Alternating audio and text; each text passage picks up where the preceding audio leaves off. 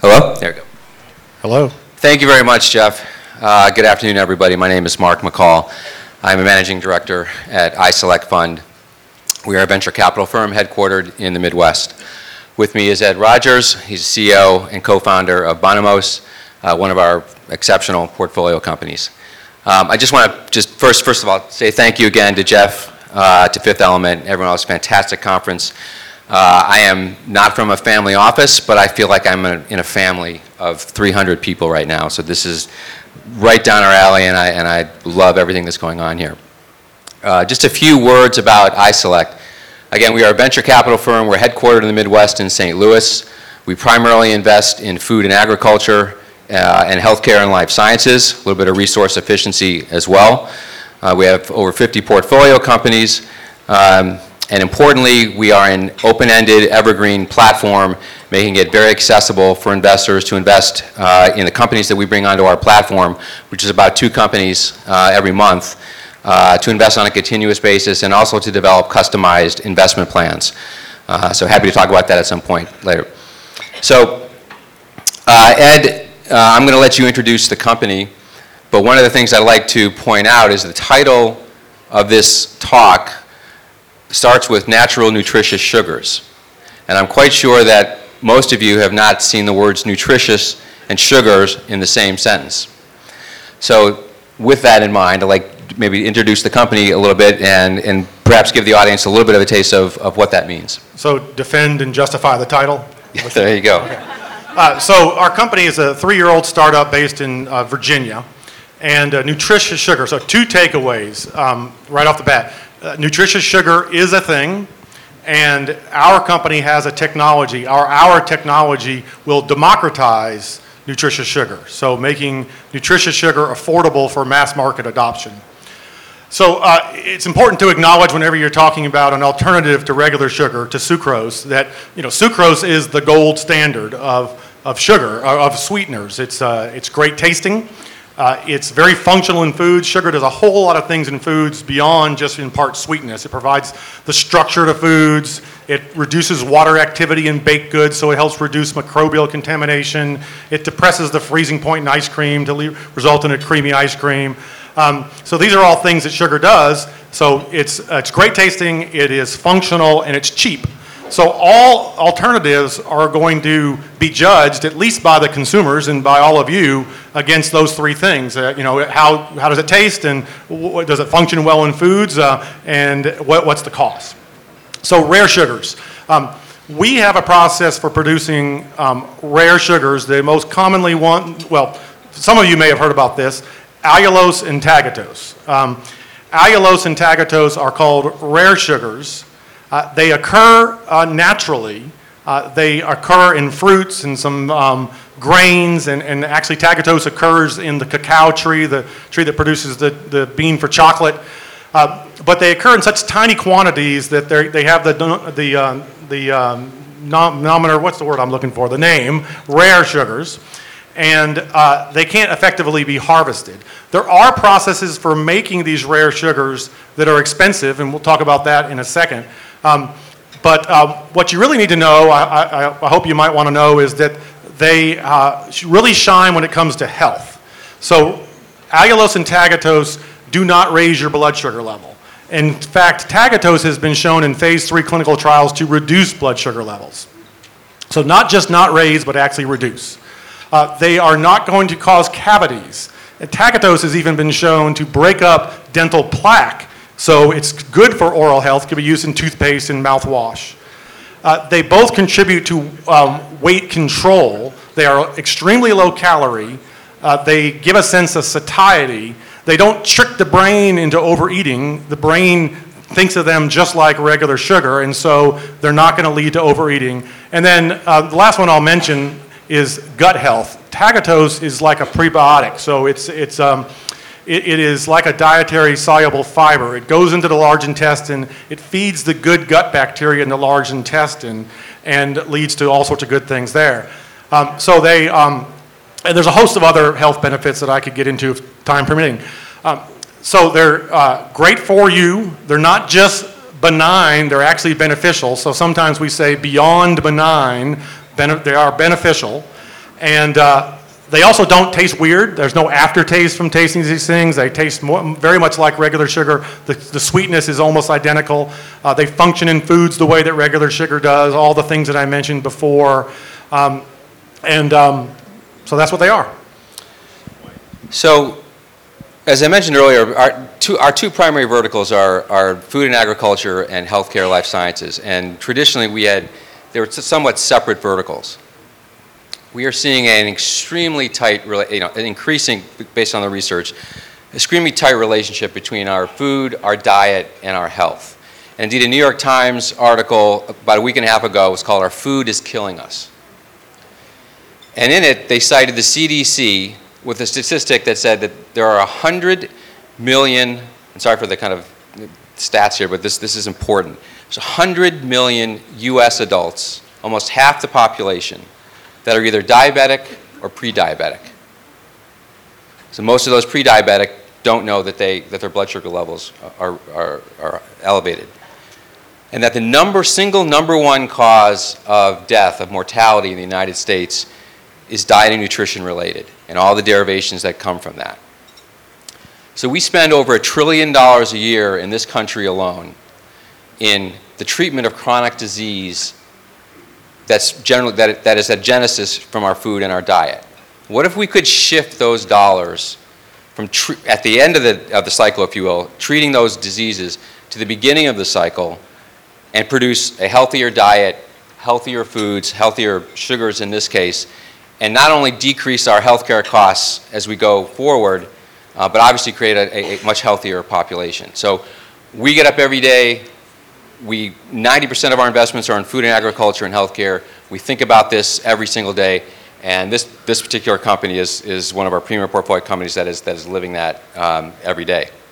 So Ed, you also talked about, let's, let's get into the, the affordability side of it a little bit. So, these, so just to be clear, this is an existing natural sugar. It is not an artificial sweetener. It's not a high-intensity sweetener. This is an existing natural sweetener, uh, sugar, that's just very difficult to access right now, and thus it's very expensive. So one of the other things that we and everyone else here, I believe, wants to do is bring healthy nutrition to, to, the, to the masses, to, to everybody, not just those that can afford it in a suburb, wherever, and have organic and local and fresh and so forth. So one of the most important things is having access to this, to, to, to access to the sugar, which of course then leads to being adopted by the CPGs and being adopted by even the junk food makers. Imagine eating a candy bar that's actually good for you, having your kids drink apple juice, let's say, that actually is good for you. So, once you to talk a little bit about the affordability side of it, how you're accomplishing that, maybe by cutting out the steps from the existing um, process, and how important that is to you as a company. Sure. So, some of the large food ingredient manufacturers, the large corn refiners, are starting to recognize the opportunity with allulose and, and tagatose. Um, and, um, but they're using technology that is inefficient, which I, will explain briefly and can talk offline um, more about that. They, uh, what they do is they start with cornstarch to make allulose. Uh, and there's a multi-step process, multiple steps, um, with extremely low yields. Uh, Tagatose is a little bit different. Tagatose actually starts with uh, lactose, so milk sugar, but again, a multi-step process and extremely low yields. What Bonumose does that's different is that we do start with starch. Now, it's not corn, and maybe there's time to talk about that. Uh, but we have, we can produce nearly 100% yields in a single step, so a single conversion step. So what we're doing is we're producing six to eight times the yields that the incumbent companies can do, and we are eliminating processing steps. And the assets that we use, or the, the, production equipment that we use, is very much like high fructose corn syrup production um, assets. Of, uh, when it comes to the crystallization, it's very much like regular sugar. Um, and so we can, because of our high yields and our, our efficient process, which eliminates these processing steps, we can be cost advantage even at small scale. But what's really exciting is if you imagine shifting some of the shifting to supply chains for high fructose corn syrup and the manufacturing assets for high fructose corn syrup at massive volume, we could be on cost parity with high fructose corn syrup. And that's when we go from being merely a really great investment opportunity to an opportunity to affect the world and affect public health on a broad scale. That's exciting about, that's, that, that's fun to get up in the morning to work on. And to that end, I- just, just, just, just to frame where the company is, uh, they're still in in the process of, of uh, developing a, a pilot plant. But they have contracts with some of the largest companies in the world. Some of the largest CPG companies in the world are in active discussions um, with them. I'm not saying this just from a, from a promoting the company standpoint, just that the message is getting through to the larger uh, influencers, if you will, on a global basis that, that the product exists, it can be made affordable, it- it'll become less expensive as the development costs, incre- um, um, you come down that cost curve, Um, and that, and for all of you and for all the people that we also talk to, that there will, that there is a solution to this. Um, Ed and others, in particular Ed's company, um, we think is going to be bringing this um, to the market um, in in due Yeah, time. and I'll talk to that a little bit. So we'll be in production next year, uh, so commercial scale production next year. We are in the final stages of negotiating a manufacturing partnership with one of the major potato processors. So they have uh, starch that's left over from the cutting of potatoes for french fries. Uh, One of the advantages of that is that it's available to us at a low cost. It is non-GMO, and it's not corn. If any of you watch the Super Bowl ads of corn sweeteners have a little bit of a bad name in, in the United States. Uh, and uh, this is a, it's a fantastic company that, that sees the tr- strategic opportunities to them to having potatoes turned into uh, healthy, affordable sugar. Um, but they are go- going a step further. They, they want to be not only the supplier of the starch, but actually the host site for our first plant and probably operate the plant for us, provide the labor and the supervisory um, people that are necessary. So an O&M contractor and, and then uh, an equity participant as well. Um, we, we have a great uh, partner on the distribution side, so we've chosen not to go directly to the CPGs ourselves. Uh, in North America, we just signed, actually, I got the copy today in the, by email, uh, a distribution agreement with um, one of the major corn, I mean, I'm sorry, one of the major sugar refiners and, and brands in the world. Uh, so uh, they, they are already having the conversations with the large CPGs, and we've got multiple other partnerships we're working on. We, a lot of this conference is on, uh, on the renewable energy side, carbon emissions, sustainability, and, and this is more so on food and health, which impacts billions as well too. However, which is primarily aligned with, with SDGs 2 and 3. Um, But however, there is a sustainability aspect to what Ed is doing as well too, and maybe you can talk a little bit about that, how so not only is- is it healthier, this is, al- it al- also a, a more efficient and, and, and- and less intense production process. Sure. So I I see we're running out of uh, time, but uh, just two things I'll mention quickly. The amount of water that's required to produce the starch that we will use in our production process is much lower than the amount of water that's required to produce um, a pound of, of sh- regular sugar. Um, So a pound of our stuff would require a lot less uh, water.